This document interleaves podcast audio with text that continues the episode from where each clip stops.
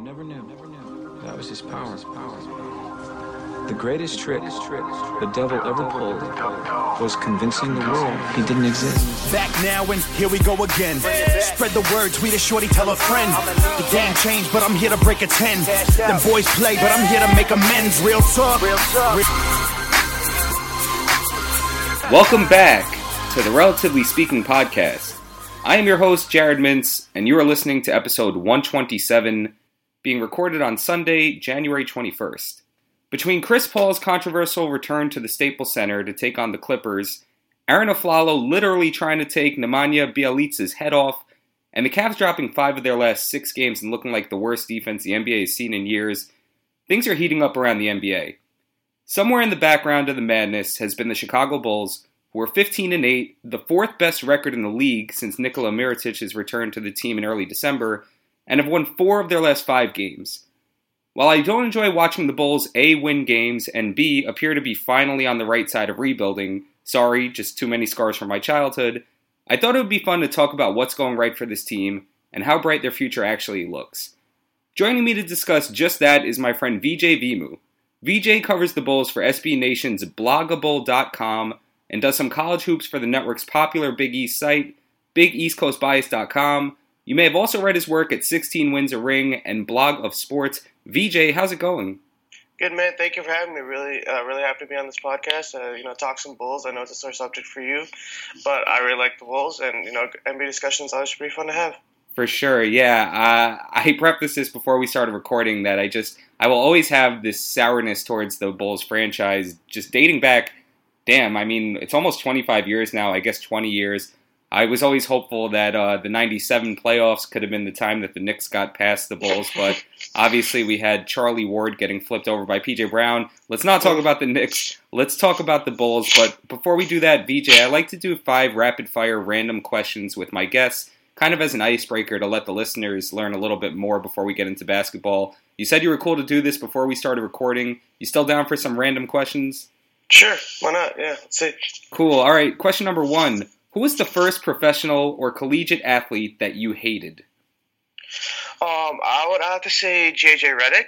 Uh, maybe because he was just like a Duke player. I love JJ Redick now. Let me just say that. Uh, but growing up, uh, everyone was like, "Oh, JJ Redick, who's that?" And just like I don't know, just sort of like the Duke hatredness. I was like introduced to that early. I don't know how. Well, I remember when I think of the first athlete that I really hated, it was probably JJ Redick. I think you probably have that in common with a lot of people. Uh, so I'm also a Duke fan, and I never really liked JJ Redick in college. I don't know what it was about him, but like I was a diehard Duke fan. And I just couldn't couldn't come around to liking him, and I do love him in the NBA so much too. He's such a great pro. All right, question number two, VJ. Your life is on the line, and you have to cook one dish, and it has to be objectively good. What is your go-to? Uh, probably macaroni and cheese. Uh, I'm not just going with a really basic answer, but I'm not that good of a cook, so I could probably fix something up really quickly. So probably like a macaroni and cheese with like like a the cheese sauce with a little bit of like extra milk or some butter in it, something like that. My man, so we're not strictly talking like a box mac and cheese. You could get like the brick of cheese and cook your own pasta. Yeah, probably. All right, man, I dig that. That's not too bad. Question number three: What is your hottest music take? Um, I don't know. Is it? Uh, I let's see. Actually, this is tough. Uh, I think Travis Scott's one of the top five rappers right now. I think I would say that. I'm a big Travis Scott guy, so I would say that. Um, I think right now he's in the top five rappers. Tell me what I'm missing. What is good about Travis Scott? Because I just cannot come around to him. Uh, I just think, I mean, his lyrics are okay. Like his bars are okay, but I think it's his beats sometimes that really get you. So like I don't know, I, I really like his beats and like his production work. I think it's pretty good. Um, I don't know, just his songs are just and they're kind of catchy too. And he also has good uh, his good features. Like when he when he hops on a song, it's pretty good. And also he has got other guys jump on his songs, are pretty good. Yeah, he's got pretty cool features. You're right. His production's pretty solid too. I'm trying to be less of a hater. I had Brian Gibberman on my show last week, and I was hoping he would vibe with me as like an older dude who's not as into hip hop anymore. And he kind of called me crotchety for not listening to new guys. I know Travis Yeah. Scott's not really that new, but uh, I need to open up my mind more. All right, we got two more rapid fire questions. Who do you think is the most underappreciated wrestler of all time? Oh, that's that's tough. Um, jeez. Hmm. About to think of a wrestler that was underappreciated. Um, might be Kane, to be honest with you. Like Kane did a lot of good work back in like the WWF, and he still does good work today. Um, I feel like because of his like his brothers, with, basically with the Undertaker, and like all the thing that went on with the mask, and like you know Corporation Kane, how they sort of like sized down his like legacy in a way. I think that he's the most underappreciated wrestler because he could do so much in the ring, and he's pretty he's pretty agile for a guy his size in the ring, and also he had some pretty good runs back in the day. So I'd say Kane. Wow, that's a good answer. I was not expecting that. I was thinking, I don't know, for some reason, I always think Kurt Angle, even though I know he's probably considered one of the greatest of all time. I feel like I don't hear his name mentioned enough when we have that conversation, but Kane's really, really a good one. All right, last question we got before we get into the NBA and the Chicago Bulls. VJ, if you could live the life of any TV show or movie character, who would it be? Uh, oof, this is a tough one. Um, uh, I would probably say. I don't know. This is a random answer, but like Vin Diesel from Fast and Furious. I don't know. I think just drive, just being able to like to make to like fix cars and drive really fancy cars, that would be pretty cool, and also do some dangerous stuff. I like that because I feel like a lot of the time somebody thinks of either like a person with a lot of money or somebody who has like women all around them or like Mhm. crazy power, but there's so much Yeah. downside and there's so much negative to so many of those characters where like Yeah, that's true. Vin Diesel's got consistency, man. He just keeps going with it. Yeah, and he's made like eight movies so far. So like, you know how much money that makes. So yeah. for sure. All right, VJ, thanks so much for being a good sport and answering my rapid fire questions. Let's get into basketball. As I mentioned in the opening, the Bulls found themselves sitting at 3 and 20 less than 2 months into the season. As bad as they were, it seemed relatively reasonable that they were going to be one of the worst teams in the league this season, seeing how they traded Jimmy Butler and went all in on rebuilding. Obviously, things have changed quite a bit since early December when Mirotic returned to the team. They're currently 18 and 28 and still only five and a half games out of a playoff spot. How have the Bulls performed versus expectations you had heading into the season? Um, so I'm gonna think uh, expectations. I thought they were gonna be exactly how they started the season, complete like complete garbage. Uh, but I didn't know they were gonna be that bad. Like I didn't know they were gonna be absolutely unwatchable bad. So it's sort of like okay, like they did worse than I was thinking when they were heading like they started the season. But like you know they picked it up, and I think they've performed generally well. Like I thought they would be in the top five, top six range, but now they're in like the eight or nine range, which is a little bit better. Um, so I think they have exceeded expectations heading into this year. I think people thought they would be bad, but at the same time, no one knew how bad they were going to be because they had so many question marks. They're like, all right, what if Kris Dunn gets more minutes? What if Markkanen starts playing well like he did at Arizona? Um, what if guys like Valentine, Portis, um, Felicio step up with like the minutes uptick? Like, what about what happens to Robin Lopez? What happens to Nikola Mirotic when he comes back? If they trade him, like Zach LaVine's trade. There's so many questions, and everyone knew they were going to be bad. So it's sort of like a range that people had them in, and I think they're on the higher end of that range right now. For sure, for sure. I mean, I thought they'd be one of the worst teams in the league. I didn't think that they were going to be 3 and 20 bad to start the season. But again, they did start the season without LaVine. They started the season without Mirotic. You know, these were some guys that were expected to play big minutes, if if even you know be on the team. That's more to Mirotic than to LaVine, who you know was a player who this was going to be a tryout year for him, see what he could do. We'll get back to that in a little bit, but really one of the things, the big things for this team heading into the season was the production they were going to get from the Jimmy Butler trade, which you know on draft night they finally make this huge splash by trading him they were pretty universally laughed at for giving up Butler and their first round pick for LaVine, Kris Dunn, and the pick that turned into Lauri Markkanen. Uh, while Jimmy Buckets is doing Jimmy Buckets things and finally making the Wolves a good team, Dunn's looked like a completely different player as a sophomore in the best way possible. Markkanen's been one of the best rookies in the league in a season where there's no shortage of awesome rookies, and LaVine just returned from his knee injury, and he looked pretty good in at least his first couple of games. What are your thoughts on how the Jimmy Butler trade has played out versus how you felt when it happened? Uh, I, I mean, I'm a big Jimmy Buckets guy, so it really hurt seeing Jimmy Butler leave. Um, but I think, I think it was a really tough trade to swallow, especially draft night, because of the return they got and knowing the Bulls and they got they're getting swindled in deals. Like we were just like a few months removed from the Payne trade, so like no Bulls fan was ever going to be happy about a trade because they everyone's going to keep comparing it to the past. Um, Obviously, the trade has done a lot better. I still think they should have gotten that 16th pick back. I think that that was still a mistake. But you know, Dunn's been playing. Dunn's played fantastic. I think. I think he showed the biggest improvement out of anyone. Um, Markkanen showing that, like you know, his ceiling is all star level potential. Um, LaVine showing that you know, you know maybe he could be a top scorer in the league. So, I I personally was still on the keep the Jimmy Butler trade and build around him because like you don't trade away top ten players like that without you know like realizing that you might have made a mistake and not rebuilding around them. Uh, so I graded that Jimmy Butler trade as like a D minus when I first when I first thought about it, but now it's probably moved up to like a C. Probably I still have to see about LaVine uh, and Dunn and how much Markkanen could go because you know what you're getting from Jimmy Butler and you don't know what you're going to keep getting from those guys, especially the likes of Dunn whose jump jump shot is so inconsistent and uh, LaVine's defense too. Yeah, those, those are really great points, and I can't you know agree with you more about trading Jimmy Butler you have a top 10 player on your team. Maybe you just try to commit to building around him. I mean, I think the thing with Jimmy obviously went beyond building around the talent that he was. I think that I would never say anything bad about Jimmy Butler's personality. I think he's a great mm-hmm. dude. Yeah. I really like him a lot. You know, he's one of my favorite players in the NBA off the court. But sometimes players in front offices clash, and maybe that's on the front office. You know, maybe it wasn't on Jimmy, maybe it was on Garpax, maybe it's on Hoiberg. Whatever reason, it just it wasn't working out. So they had to move him to make him happy to to move forward without him.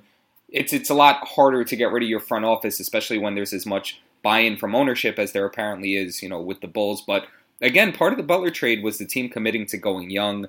They already had older older young guys like Paul Zipser, Jerian Grant, Denzel Valentine in the fold last year. Not to mention Bobby Portis, who just couldn't seem to find consistent minutes prior to this season. Now they've added these other impactful players with the return of Justin Holiday, David Nwaba, who's coming out of nowhere, and of course LaVine, Dunn, and Lauri. What are your thoughts on the team's young core? Do you think they can really build with some of these guys? I think they can. I think they can build with guys like LaVine, Markkanen, Dunn, uh, even guys like Nwaba. I think like those are like the four guys that stand out to me when I think of like the younger players. Everyone else is either probably on their way out or they're going to not be that big of a focal point. And that includes Portis and Valentine. I don't really know what their ceiling is or what the Bulls project them to be, but I project them just to be bench guys coming off the bench, giving an impact. So those four guys in Nwaba, Markkanen, LaVine, and Dunn are probably the guys that are going to keep moving forward. Um, but I've been I've been happy with this young core. I mean, obviously winning games, seeing them win games and like moving up and up out of the draft lottery is tough but at the same time, like you have to be pleasantly surprised with the like the improvements they've made so early in year one and the skills that they're showing that they didn't always show when they're like a year before. Like Markkanen is able to guard in space now, and it's like not something that you that you see that you saw at Arizona because like in Arizona, like his defense it, that was actually a problem. They're like, can he actually guard on the switch? And when he did, when he does now, is like it's not not as bad as people would think. Uh, Dunn's jump shots looked a lot better than it has in years prior. Um, we still have to see how he is when he steps back to the three point line, but as of now, it looks really, really good. Um, he's being a lot more aggressive offensively, and he's showing that, like, you know, if he's like a third or fourth option on a team, he could be very, very valuable. And also, he's playing well off the ball, and he's still being a hound defensively. Uh, LaVine's showing like he hasn't missed a step after that ACL injury. Like, yeah, he's had some bad games as of late, a little bit as of late, but he's still showing that like consistency to shoot jump shots and ability just to put the ball in the basket, which is very impressive. Yeah, for sure. I mean, what you said really stands out, especially with Lauri and with Dunn.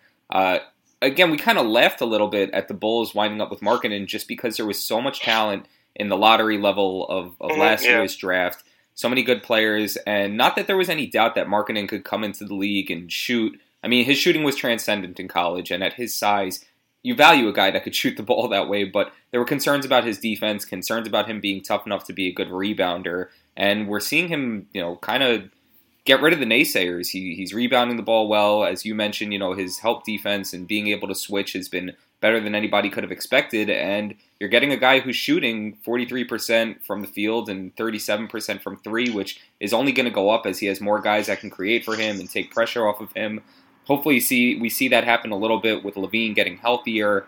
Again, he just he has a major tryout for this team over the next couple months, and hopefully he could be a different player than he was the last couple years in terms of vibing better with an offense, in terms of being a black hole. It's still a little bit to be determined, But th- there is a good young core. It, it's impressive for them. Do you consider this team to kind of be in line with you know the Sixers and with the Lakers and maybe some of the other teams that have good young cores? Or are you not there yet in terms of being that excited about their young players? Uh, I'm not there yet because like when you mention teams like the Sixers and especially the Sixers, um, and the Lakers, like I'm just going to stick with the topic of the Sixers because the Lakers are a little bit more controversial based on how you view Lonzo Ball, how you view Kuzma's ceiling, and what Ingram can do. But I'm thinking about the Sixers. Embiid and Simmons, those are two superstar potential players. Um, I'm not going to knock on Lauri Markkanen, but I don't know if he's a superstar per se. Like, I really love the guy. He's really, really good, but I have no idea if he's going to become a superstar. Um, because you know we all define superstars and all stars and that sort of stuff differently. Uh, Dunn, right. I don't see. I don't know if he's going to be an all star or not. Same with LaVine. Um, but in Embiid and Simmons, you're going to get two transcendent players like that. So, um, so I don't know. I don't think the Bulls are on that level yet. But I do think if they add like a, a solid a solid piece to this team, they could be they could be a pretty good team. And we'll see how Markkanen develops. Like if Markkanen develops into an all star, if LaVine can be like a very top op, like a top option offensively while also being getting a, a little better on defense. And if Dunn's the fourth option on the team behind whoever they draft this year, then I think they can be a very solid team. And they would be almost sort of like a poor man's 76ers because you just don't know how they would keep developing. But I do think they would be on that timeline if everything goes correctly. Yeah, I'm with you in that I've kind of been a Sixers fan, so to speak, for the last couple years. Just in that I love Joel Embiid coming out of college, and I mm-hmm. love Ben Simmons. Just been from the first time I watched Ben Simmons play. I mean, you could see this guy is transcendent. He just makes everybody around him better. Can do all things despite not being able to shoot. I mean, a seven foot point guard with with that size, strength, ability, you really can't compare any young core to the Sixers. I, I agree with you there, but the Bulls are there. They they just they have these young guys who seem to be improving. I know there's a lot of talk about you know maybe Kris Dunn is a little too old already to have confidence in him progressing and becoming a better player. That we would have had more signs out of him. And I mean, not sure if Denzel Valentine could be a player, Jerian Grant, but again, a lot of good young guys. This is what you want to see a team do that really needs to rebuild and has needed to rebuild for a couple of years. But VJ, who's been the player on this team that you've been the most pleasantly surprised with so far? Uh, I think it's going to be Dunn. Uh, Markkanen, like I knew he was going to be a three point shooter out of college. I was like, all right, we're going to expect that. Um, I think it's been Dunn. Honestly, uh, I didn't know what to expect from Kris Dunn.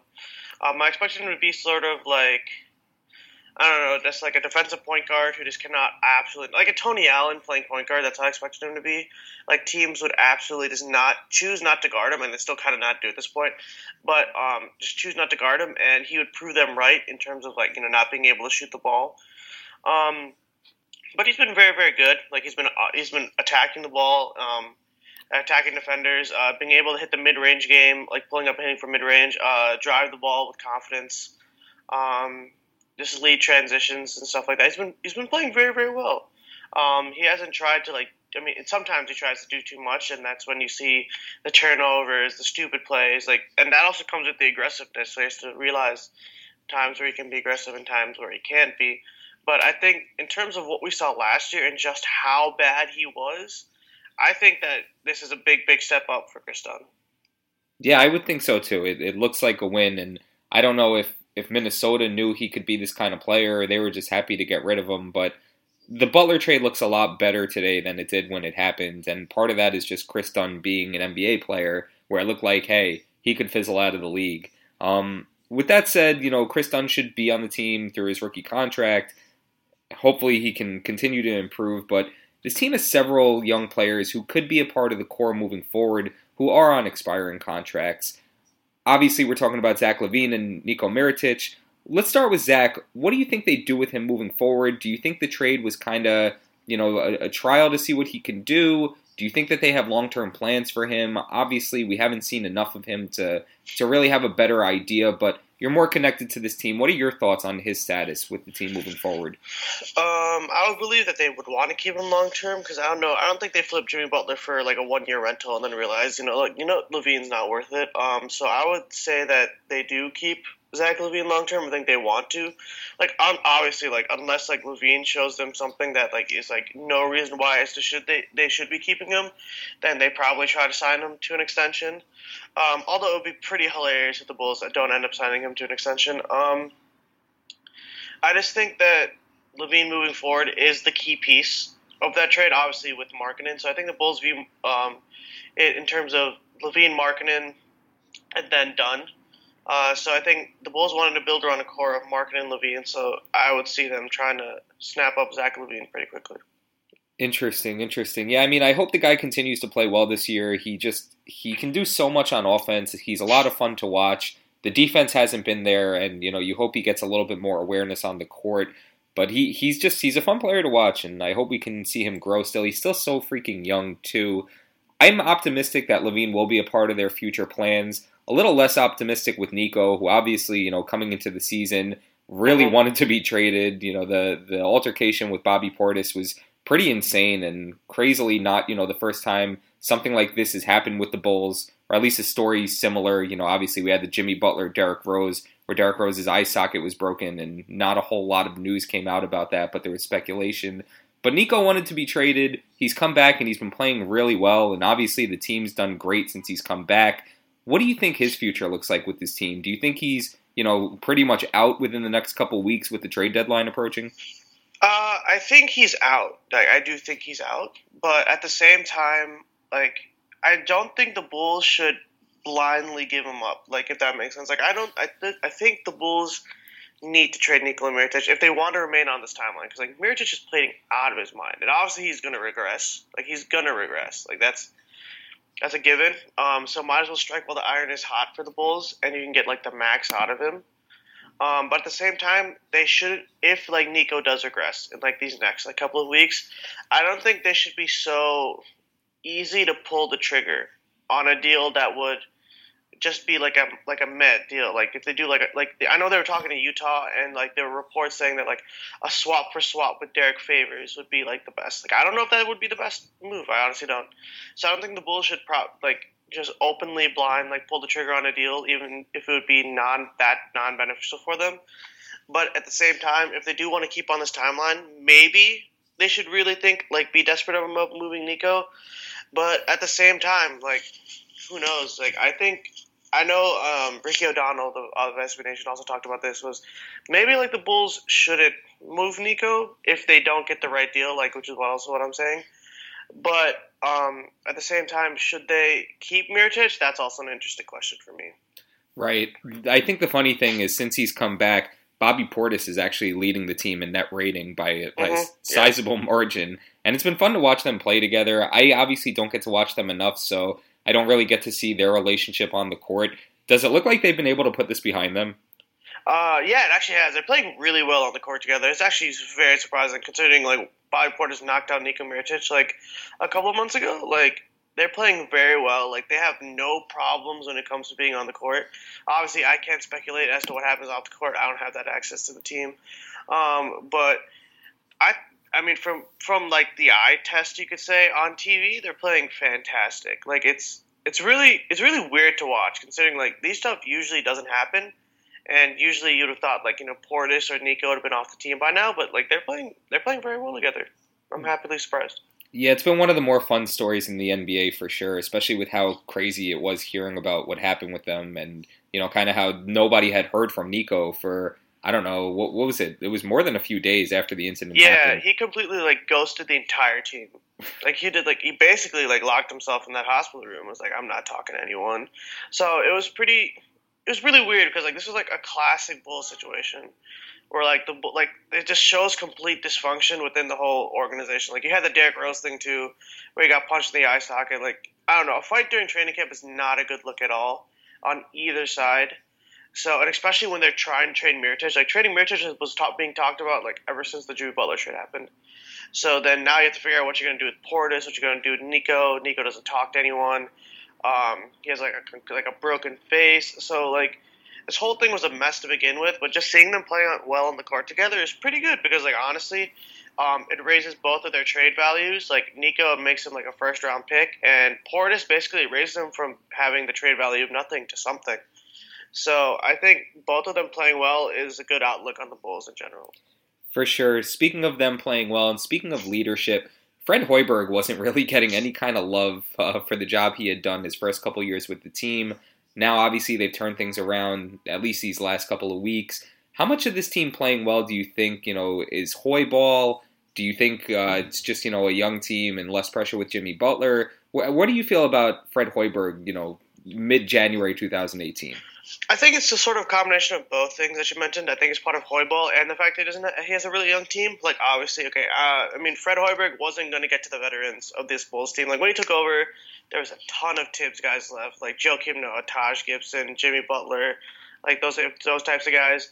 Um, obviously, lying to Joakim Noah about his starting spot did not help anyone out in terms of like his love for like the fans and how he was viewed around because like you know Joakim Noah is like a cult hero. He's like he's a hero here in Chicago. You just don't do things like that. And then clashing heads with Jimmy Butler was not was another thing. Um, so I think when he came from college, uh, he didn't get like he didn't exactly earn the respect from the from the veterans. I mean, which is normal because like most veterans are like, who's this college coach who's trying to tell me what to do? So I think it was kind of tough for Fred Hoiberg. Yeah, um, and the thing surrounding Fred Hoiberg was always like, okay, he's given basically round holes to fit into square pegs. So like, how do you, like, how do we fully judge him if, until he has like the team that he wants? Um, so I think that he's done a very good job. He's done a pleasantly good job. I think um, he's he's gotten the team to fit his system. Like everyone there can shoot how many ever times they want. It's fantastic because it's like watching his old teams at Iowa State, just like run and gun, shoot, do whatever. Like it's basically watching like one of those like like five five on nobody drills with like the Bulls because like everyone just wants to shoot the ball.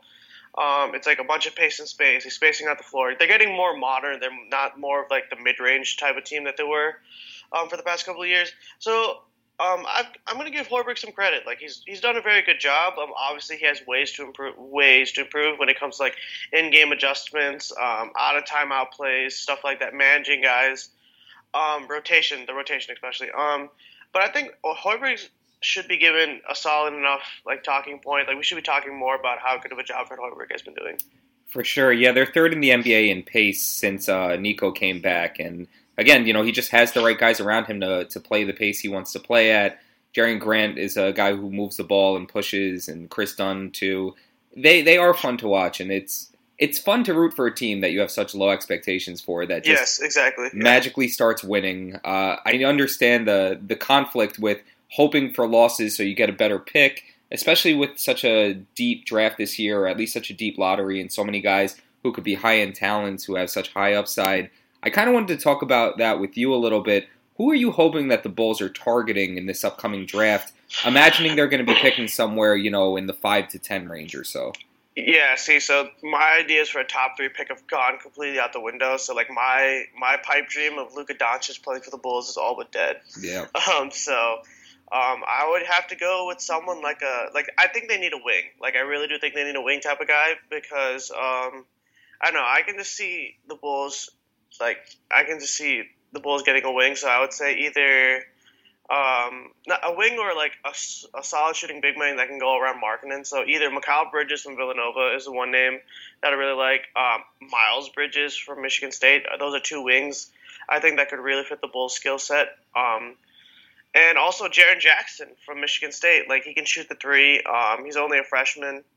Um, six ten with a seven seven for four wingspan. So like that's that's massive wingspan right there. He's blocking um, over three shots a game this year too, in like about twenty minutes. So he's just he's one of these unicorn type players. I love Jaren yeah. Jackson. Yeah, I would I would totally love Jaren Jackson too. Like I think that you know like he's not as like he's not like a a guy who can put it on the floor and make you miss type of guy, but he's definitely like a unicorn type. So I wouldn't be mad to see like I actually would be pretty happy if the Bulls got Jaren Jackson. Um, obviously Bridges is a guy that I'm looking at too, but the only thing I would have against him is he's basically Zach LaVine's age coming out of college. So like that's that's sort of a hard thing to justify too. Like obviously if any of like the bigger names like um, like a Porter or something like that drop down, I think Chicago's take them instantly. But the way they are now, everyone's probably gonna get sapped up. So I think probably Jaren Jackson and Mikal Bridges are my number one and two guys the Bulls should take. Yeah, I think that that's pretty realistic of you too. I mean, look, this might be the draft where you, as a Bulls fan, looking for fit instead of best talent available, would be happier to be picking, you know, in that six to eleven range or so instead of the top five because you know, beyond Doncic and beyond Trae Young, it's all really big guys who are probably going to be taken there. Obviously, you have DeAndre Ayton, you have uh, Mo Bamba, Marvin Bagley, who I don't know what he's going to be at the next level. Mm-hmm. With his size and considering how young he is, I mean, I'm imagining he's a floor spacing five or something. Maybe he's a four. Maybe you do want to be picking closer to that 10 range to land one of the Bridges or, or Jaren Jackson. It's it's a good class though, and you're in a good spot. You know, seeing how you're not thinking they're going to be in the top five. What are your expectations for this Bulls team for the rest of the season?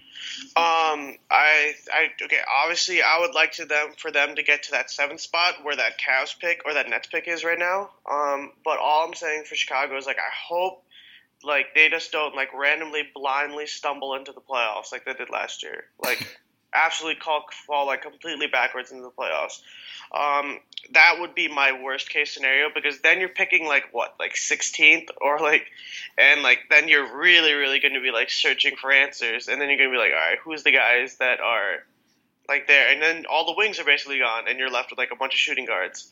Um, or you might have to reach on a guy that you wouldn't even think about reaching. So I think that the Bulls should, like, my advice for the Bulls right now is stay right where you are. Like, like, don't do any better. You can do worse. So obviously, losing Kris Dunn, like, you hate to see an injury like that, but I think it would really help in terms of like their tank, in a way, because I, I I'm not up, I'm not optimistic about Jerian Grant at all. And Cameron Payne's coming back, so that's a tank commander.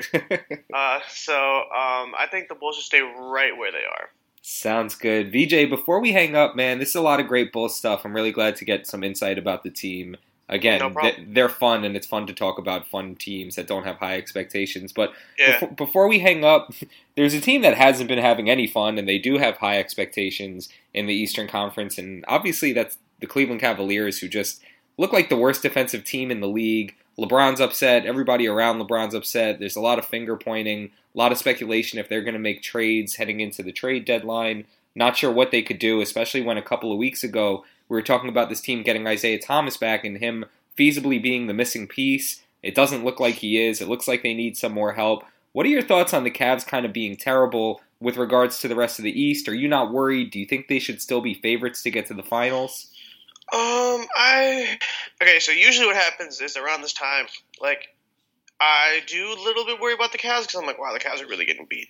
And then like LeBron starts to try really hard on defense, like the past, like back at the end of the season. And I'm like, you know what, they're fine. Because like usually, what, like I think I am worried about them, but I can see why people would not be because this is the time. This fits the Cavs timeline. Like we're hitting around that February panic button mode, and then you get to the first round, they're sweeping everyone to, right. to the finals.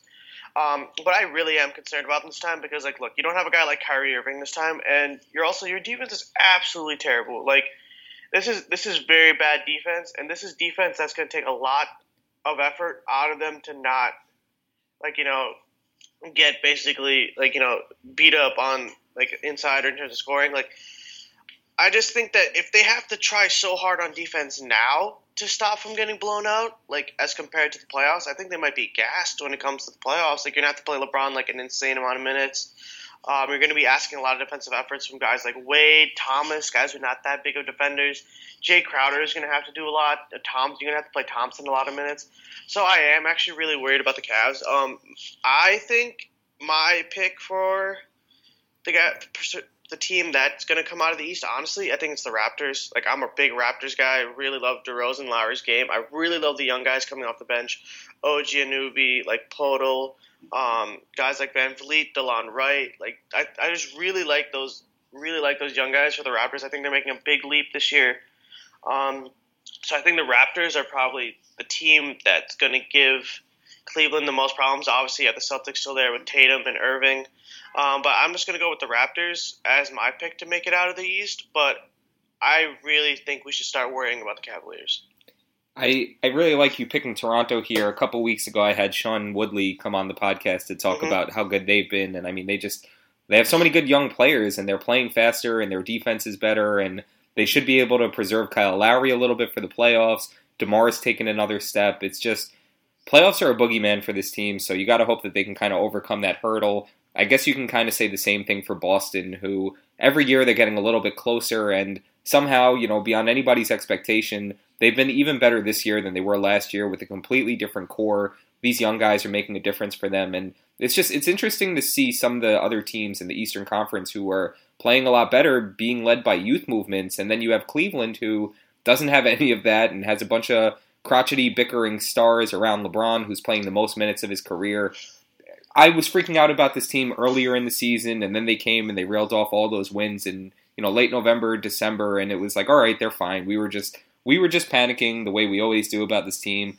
I just don't know. Seeing them have another stretch like this where they look so bad, they look so vulnerable, can't guard the perimeter, can't guard around the rim, like they just they have a lot of holes on this team, and I don't know that LeBron can overcome it.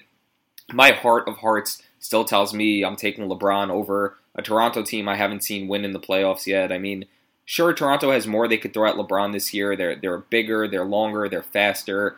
Maybe this will be the year for them. I'm not totally convinced about Boston yet, but I'm just hoping for a good Eastern Conference playoffs because, as you mentioned, you know, every year we just get the Cavs stumbling into the playoffs and sweeping their way pretty much to the finals or making everybody around them look look like jokes. And maybe this won't be the year, but either way, it's it's a fun season. There's a lot of fun stuff happening in the Eastern Conference. For I'm really, sure, yeah. I'm really looking forward to the second half of the year. But VJ, thanks so much for taking the time to come on the podcast. Before we hang up, do you have any work you want to plug? Any shout outs you want to give? Um, I'm gonna have uh, some stuff coming out on Blog a Bull. Obviously, I do a lot of after game recaps. So if you're looking for to figure out what type of stuff the Bulls do from a game to game basis, uh, make sure to check that out. Um, I have I just went to the DePaul Butler game yesterday for Big East Coast Bias, so make sure to check out my recap uh, there, and uh, just make sure to follow me uh, at VJ Vamu uh, for some you know takes from music all the way to the Bulls. VJ is a great Twitter follow. Make sure you're following him. Again, that's VJVEMU at VJVEMU on Twitter. Make sure you're following Blog a Bulls also. Blog a Bull, that is, not Blog a Bulls. There is no S. And Big East Coast Bias. VJ, you do great work. Thank you again so much for coming on the podcast, and uh, hopefully you can come back on sometime in the future. Yeah, thank you, man. Looking forward to coming back and uh, talking more NBA with you. Great stuff. Thanks, VJ. Thanks for listening, No guys.